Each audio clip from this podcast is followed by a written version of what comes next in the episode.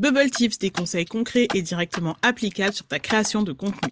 Alors, pourquoi ton engagement baisse pendant les fêtes? C'est la question que m'a posée l'une de mes clientes il y a quelques jours. Et si toi aussi tu remarques en ce moment euh, bah, que ton engagement est en baisse, voici les raisons fort probablement responsables de cette diminution de l'engagement sur Instagram. Alors, on va se concentrer aujourd'hui sur des raisons qui sont pas forcément liées au fait de ne pas avoir de stratégie ou de ne pas avoir une bonne stratégie de contenu. Donc, ce que j'entends par stratégie de contenu, c'est être sûr que bah, tu crées du bon contenu, tu crées des bons posts au bon rythme, à destination des bonnes personnes, d'une façon qui correspond à tes objectifs de visibilité et de vente. Alors, fermons du coup la parenthèse de la stratégie de contenu pour comprendre un petit peu pourquoi l'engagement baisse souvent drastiquement sur Instagram pendant les fêtes. Alors, la première raison, c'est qu'il y a une grosse concurrence avec les campagnes marketing payantes, Facebook, YouTube, TikTok, Google Ads. En fait, les entreprises qui en ont le budget déboursent quand même pas mal d'argent pour que leur contenu soit présenté aux utilisateurs, euh, surtout pendant cette période des fêtes, sur leurs différentes plateformes. Donc si on prend juste l'exemple des États-Unis en décembre 2022, c'était 1,9 milliard de dollars investis pour la promotion de produits physiques selon Statista. Ça fait quand même pas mal. J'ai pas le chiffre pour la France, mais si tu passes quelques minutes sur ton feed, tu peux compter le nombre de pubs qui vont être proposés.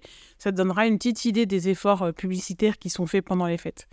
Le résultat, bah, c'est que du coup, c'est de plus en plus difficile de capter l'attention des personnes en ligne. C'était déjà difficile tout court, mais alors avec les fêtes et avec les promos, c'est encore plus compliqué. Et du coup, la visibilité organique, c'est-à-dire qui n'est pas liée à la publicité, qui n'est pas payante, euh, va euh, dégringoler un petit peu pendant les fêtes. Du coup, c'est un peu plus compliqué d'avoir un boost euh, de ton engagement naturel pendant les fêtes. La deuxième raison, c'est qu'en général, du coup, les utilisateurs qui sont sur les réseaux sociaux passent un petit peu plus de temps en extérieur c'est vrai que pendant les fêtes, on passe un peu plus de temps en extérieur avec ses proches, on fait les cadeaux, on fait des gâteaux à la maison, on s'enjaille sur Maracarré, bref, on passe un petit peu moins de temps à scroller. Ou alors, troisième raison pour laquelle l'engagement organique souvent baisse, c'est que si on scrolle euh, ben, on scrolle souvent des trucs en rapport avec les fêtes. Euh, c'est un petit peu la préoccupation du moment, les idées cadeaux, les préparations de repas, les décorations, les tenues de fête, les sélections de films de Noël, etc. Et donc, on a un petit peu euh, programmé pour être beaucoup plus intéressé par tout ce qui est en rapport avec notre focus du moment, c'est-à-dire Noël, les fêtes, etc. Et du coup, dans l'ordre de nos priorités, ben, lire un carrousel éducatif, ça perd pas mal de place.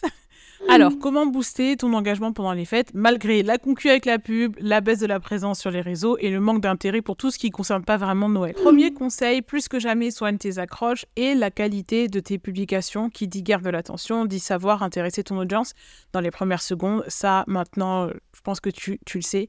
Mais c'est aussi récompenser l'attention que, tu vas, que tu vas demander et qui va t'être redonnée par un contenu qui va vraiment tenir sa promesse donc, si tu veux vraiment booster justement tes, euh, tes commentaires, tes likes, tes partages, etc., c'est aussi s'assurer qu'une fois l'attention euh, captée, tu sais la récompenser avec un contenu vraiment de qualité pour ton audience. La deuxième chose, c'est d'intégrer des éléments visuels de Noël dans tes contenus. C'est vrai que notre cerveau, du coup, à cette période-là, il est assez programmé pour y faire plus attention pendant les fêtes, le couleur rouge, euh, mais ça peut être aussi des éléments qui vont rappeler un petit peu l'ambiance de Noël. Ça peut être les cheminées, les chocolats chauds, bonnet du Père Noël, etc. Euh, pour ça, te prends pas la tête, Canva est ton meilleur ami pour ajouter justement cette, euh, cette touche festive qui va capter l'attention de tes abonnés sur Instagram. Troisième conseil, surf sur l'exposition des reels qui utilisent euh, des audios de Noël. Ça te permet d'intégrer le cercle vertueux d'Instagram qui se dit Ah, ce type de contenu performe bien pendant les fêtes, ok go, on booste les contenus avec ce type d'audio pendant les fêtes et donc du coup ça te permet toi aussi d'avoir du contenu euh, qui va être boosté notamment pendant cette période. Quatrième conseil, créer un concours pour les fêtes, particulièrement pour les fêtes. Tu peux euh, du coup offrir quelque chose euh, en échange d'un commentaire, en échange de like sous le post, en échange de partage en story.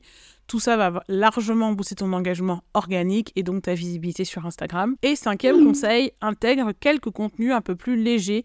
Euh, ça peut être des mèmes, ça peut être du contenu humoristique.